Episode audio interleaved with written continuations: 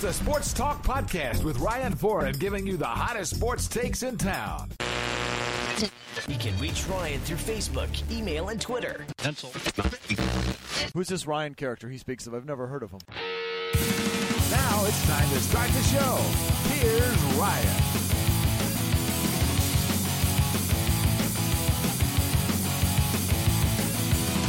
What is going on, everybody? We are back live with the Sports Talk Podcast, ladies and gentlemen. We are finally back. Summer 2014.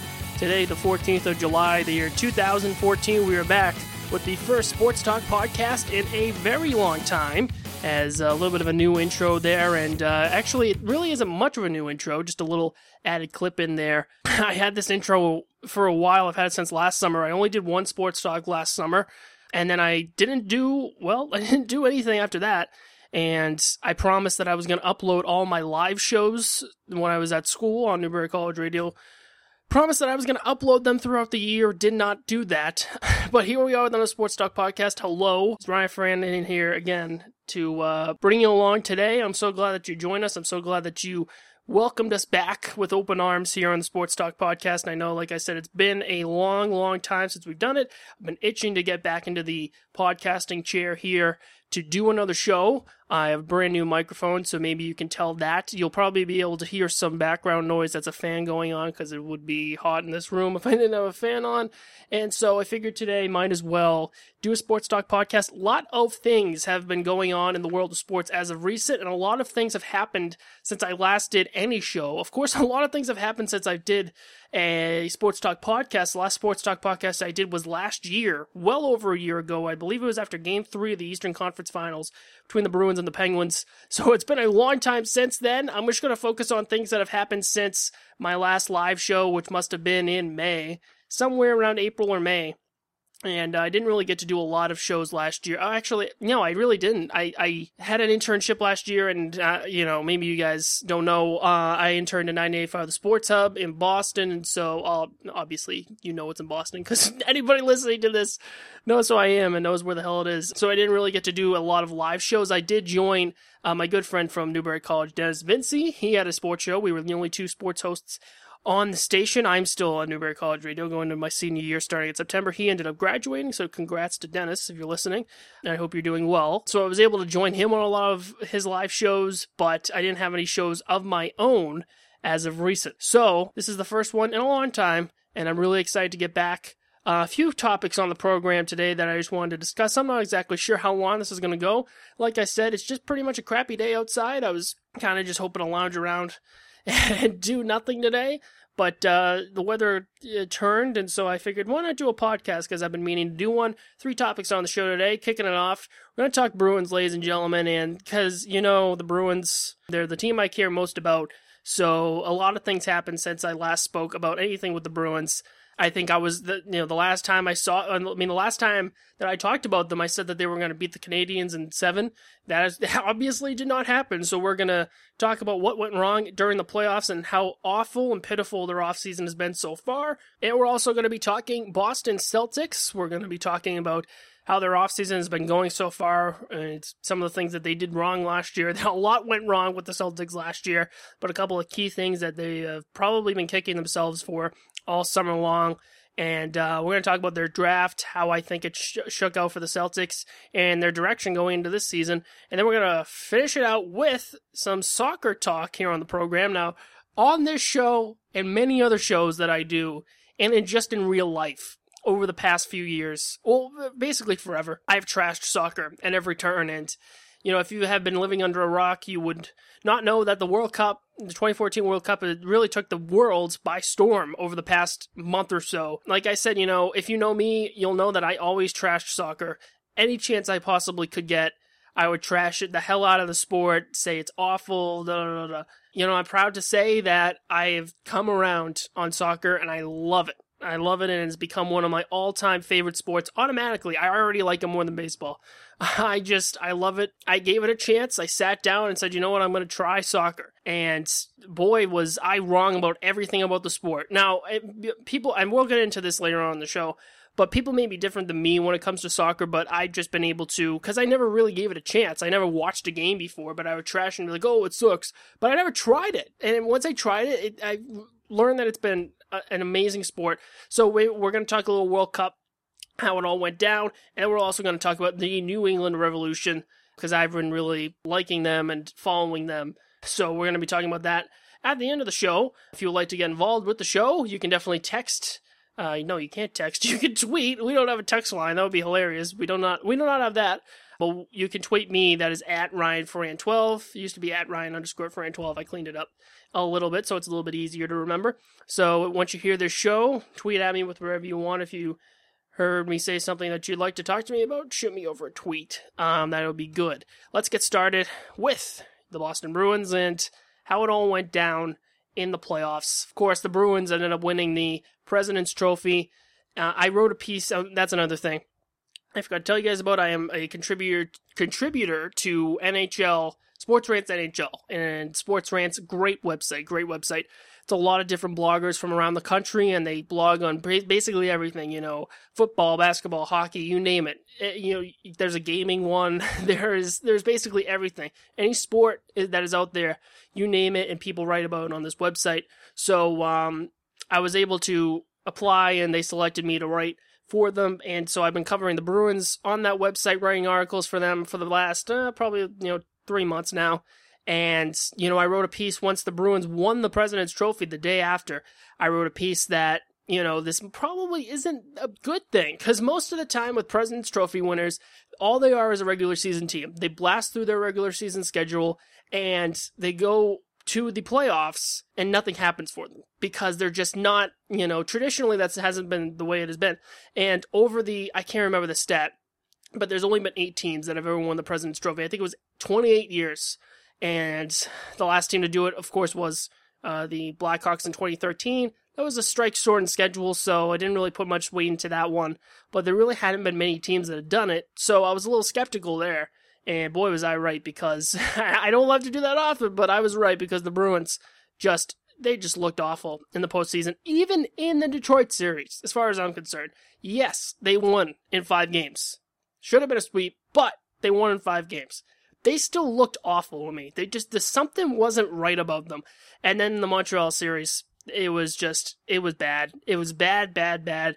It, they just were awful. The only game in that series that actually they looked good in was Game Five when they was in their building and they came back and you know they came back late and that that that one was fine. And they had won other games in that series obviously because it won seven games. But in all the other games, win or lose, they just didn't look like themselves. They weren't playing like the Bruins usually play. They weren't tough. They weren't physical. They were getting, uh, you know, they were, they looked gassed. They were losing puck battles. They, they just looked awful. They weren't physical. You know, Brad Marchand was getting beat up game in, game out. Shawn Thornton looked like a little baby when he was doing the water bottle incident with PK Subban. It just looked bad. It really did. It, the team was a shell of itself. And they ended up losing in the seventh game, which I wasn't surprised because they just got beat in that series, uh, you know, all series long, and they got beat in game seven. And uh, it was just a disappointment because not only because they won the President's Trophy, but because they did have the team to go all the way. They really did. Just their guys did not perform like they should have in the postseason. The two things that I put on my list as to why the Bruins didn't perform well at all, the, number one was the lack of a top D. Dennis Seidenberg goes down in December, and that leaves Peter Chiarelli what? Like four months until the trade deadline, somewhere around there to make up his mind and to find somebody that he can acquire to bring in as a top D, a guy like an Andrew MacDonald's from the Islanders who ended up going to Philadelphia, a guy like that, and Chiarelli couldn't find him. I mean, I, I mean, he could find them; they were out there. But the, guys like guys like MacDonald were moving at the deadline. The Bruins just didn't want to give up a lot, which is you know another discussion. But they didn't bring in a guy that could have and probably would have put them over the top. That was that was a spot that they needed because it was exploited all playoffs long. Whoever they put in there, whether it was Bartkowski or Krug or eh, it didn't matter. It looked exposed. And a lot of their goals from the opposition came when that D pair was on the line, was on the was in the game at the time. So I blame Chiarelli a lot for this 2014, this awful 2013-2014 season uh, postseason. And I also blame the top line. I thought that they were awful. I thought that the only really good line that gave you consistent production over the two series was the third line. And which is encouraging because you have a guy in Louis Eriksson that's supposed to be a first line guy, but we all saw, even though he had a couple injuries this season, which we're not gonna just completely discredit that. He didn't play a lot of games. He doesn't have a lot of goals from last season because obviously he was out a lot. So I'll give him all the time he had off, but when he was there and healthy, he didn't belong on the first line.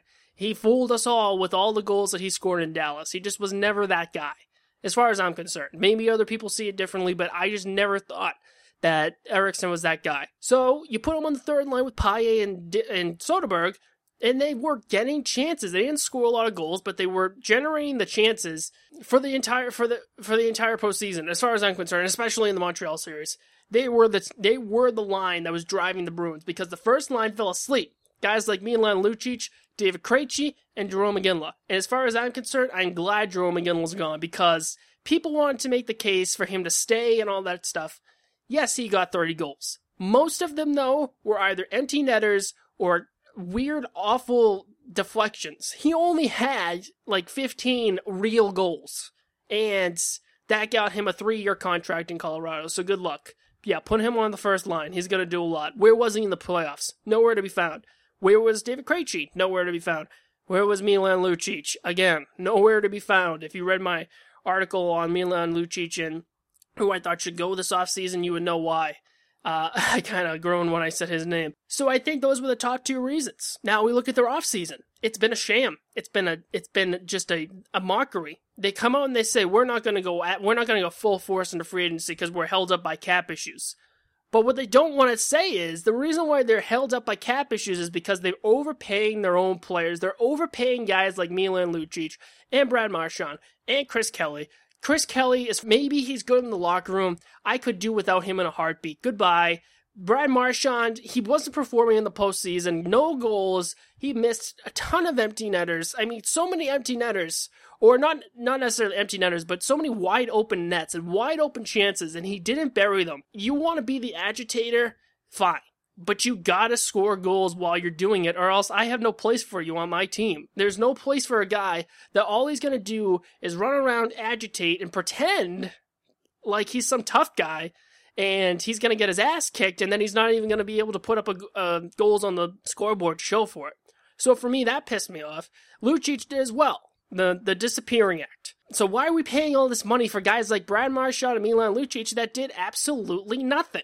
Nothing. I, you know, Chris Kelly was injured, whatever. But for me, guys like Thomas Vanek were there in this offseason. A guy like Tom, you know, Thomas Vanek should have been the guy. A perennial Bruins killer who has, you know, dismantled them for years, no matter where he is, whether it's in, you know, Buffalo or, you know, Montreal, wherever. I mean, he didn't have a huge series against the Bruins uh, this past postseason, but still, that would have been the guy. And people want to say, well, why would you throw money at these big free agents? I'm not saying, because there were a lot of bad deals this year. Benoit Pouliot getting four years, at four or five years, at all that money. Like, that was bad. Like, the, the Benoit Pouliot deal was bad, I agree. I'm not saying that you throw a ton of money at bad players or medium players. I'm not saying that at all. I think a guy like Thomas Vanek deserves it. I, I would throw a ton of money at Thomas Vanek because, quite frankly, he deserves it. He is one of the top scorers in the NHL. He's one of the most gifted athletes in the NHL. He is one of the best first line wingers you can possibly ever have. So, yes, I would throw as much money as I possibly could at Thomas Vanek. Would I do it for Benoit Pouliot? No you know, these Bruins supporters want to say, well, you know, why would you give him money? Because he deserves it. I always think that the best players in any sport should always get the best money. They should always get the highest contracts. In football, Darrelle Revis wants to get paid the most out of any defensive player. He should, because he's the best one. If Joe Schmo, who's, you know, more than halfway down the depth chart, if he wants to get paid a ton, you can go tell him to pound sand because he he's not as good. So, I mean, a little scrap guy like Benoit Pouliot, sure, doesn't deserve the money that he got. I'm not saying you should have done that. I'm saying that you should have gone out and, and tried to sign some of these big talent guys. Marian Gaborik was also out there, but, you know, he ended up resigning with LA. But there were guys like that out there that the Bruins, because they're so hamstrung by their own players, decided No, we're just we're just gonna stay with the guys, and they've only made two signings so far this offseason, or two notable ones. They're not even notable, but they're they're names that I guess kind of stand out. Matt Bartkowski, who was awful in the postseason. He was probably the worst defenseman they put in there at any given night during the postseason. Got ninth floored a couple times because they put Meszaros in. They gave him a one year, $5 million contract. Awful. The guy was awful. And they also signed goaltender Jeremy Smith, what doesn't make any sense. Yes, I know they moved Chad Johnson out, but you have Nicholas Svedberg and Malcolm Subban down in Providence. Why do you need to sign another goaltender? And I, I don't know. It's just awful because they're not going after guys that could help them. They're just not. Because they're, they're, I will admit, they are hamstrung by the cap. Yes, they are. But it's because of huge contracts given to guys like Milan Lucic, Brad Marchand, Chris Kelly. And I know I keep going back to those same guys, but that's all you need. If you just got rid of one of those guys, then you could have gone after a huge talent. Because Milan Lucic does not deserve to be on the first line. He gives you nothing. And even when he is on, because he's either on or he's off.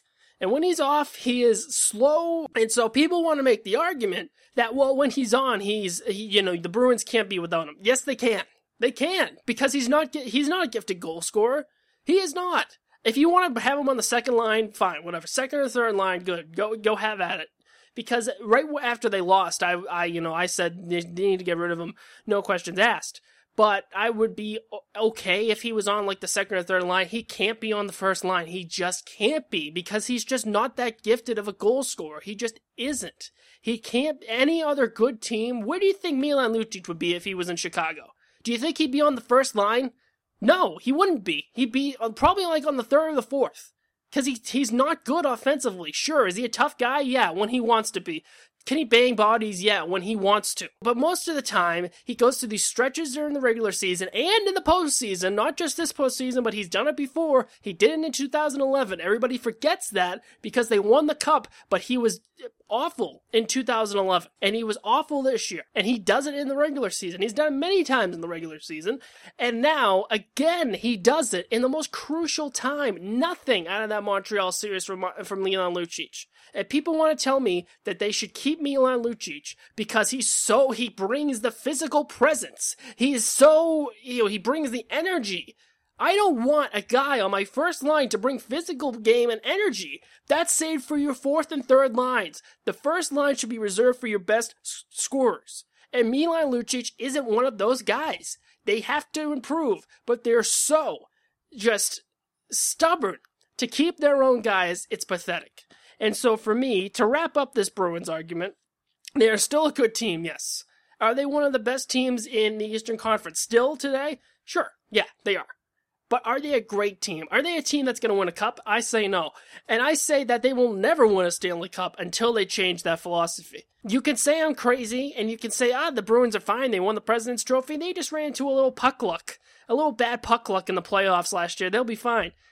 I feel sorry for you, and you know what? If that's what you want to believe, go right ahead. But you're not going to win a cup anytime soon. And people will say to me, well, why are you complaining? There are teams that have never won a cup. There are teams that have never even gotten close. You could be in Buffalo. You could be in, you know, with the Islanders. You could be completely and utterly hopeless. But you're complaining because, what, you didn't win a cup this year? You still have one of the best teams in the East. Yeah, sure. But are they ever going to win a cup? Because that's what matters, right? Am I forgetting something? We, we do play in Boston, right? Where championships matter. See, that's my whole thing. If you want to argue with me and say, well, you know, that doesn't necessarily matter the most, then fine. Then I'll just go away. I just won't talk about the Bruins anymore. But for me, we're supposed to be talking about winning championships in this city, right? That's what you want. Do you want president's trophies and two and uh, two and duns and one and duns? For me, I want championships, and so should everybody else. And if the end goal is to win a championship, you have to look at this Bruins team and say it's not good enough. Losing in the second round to Montreal is not good enough. And if you want to improve, you gotta get better. And if you're not willing to get better, you're never gonna win a cup again. So that's my Bruins rant, guys. Hopefully, I'll do more shows over the summer, guys, and I can talk some more Bruins uh, for that. But that, that that's my uh, initial takes on what happened in the offseason, what happened in the playoffs, and what's been going on in the offseason. Now, let's move on to the Celtics.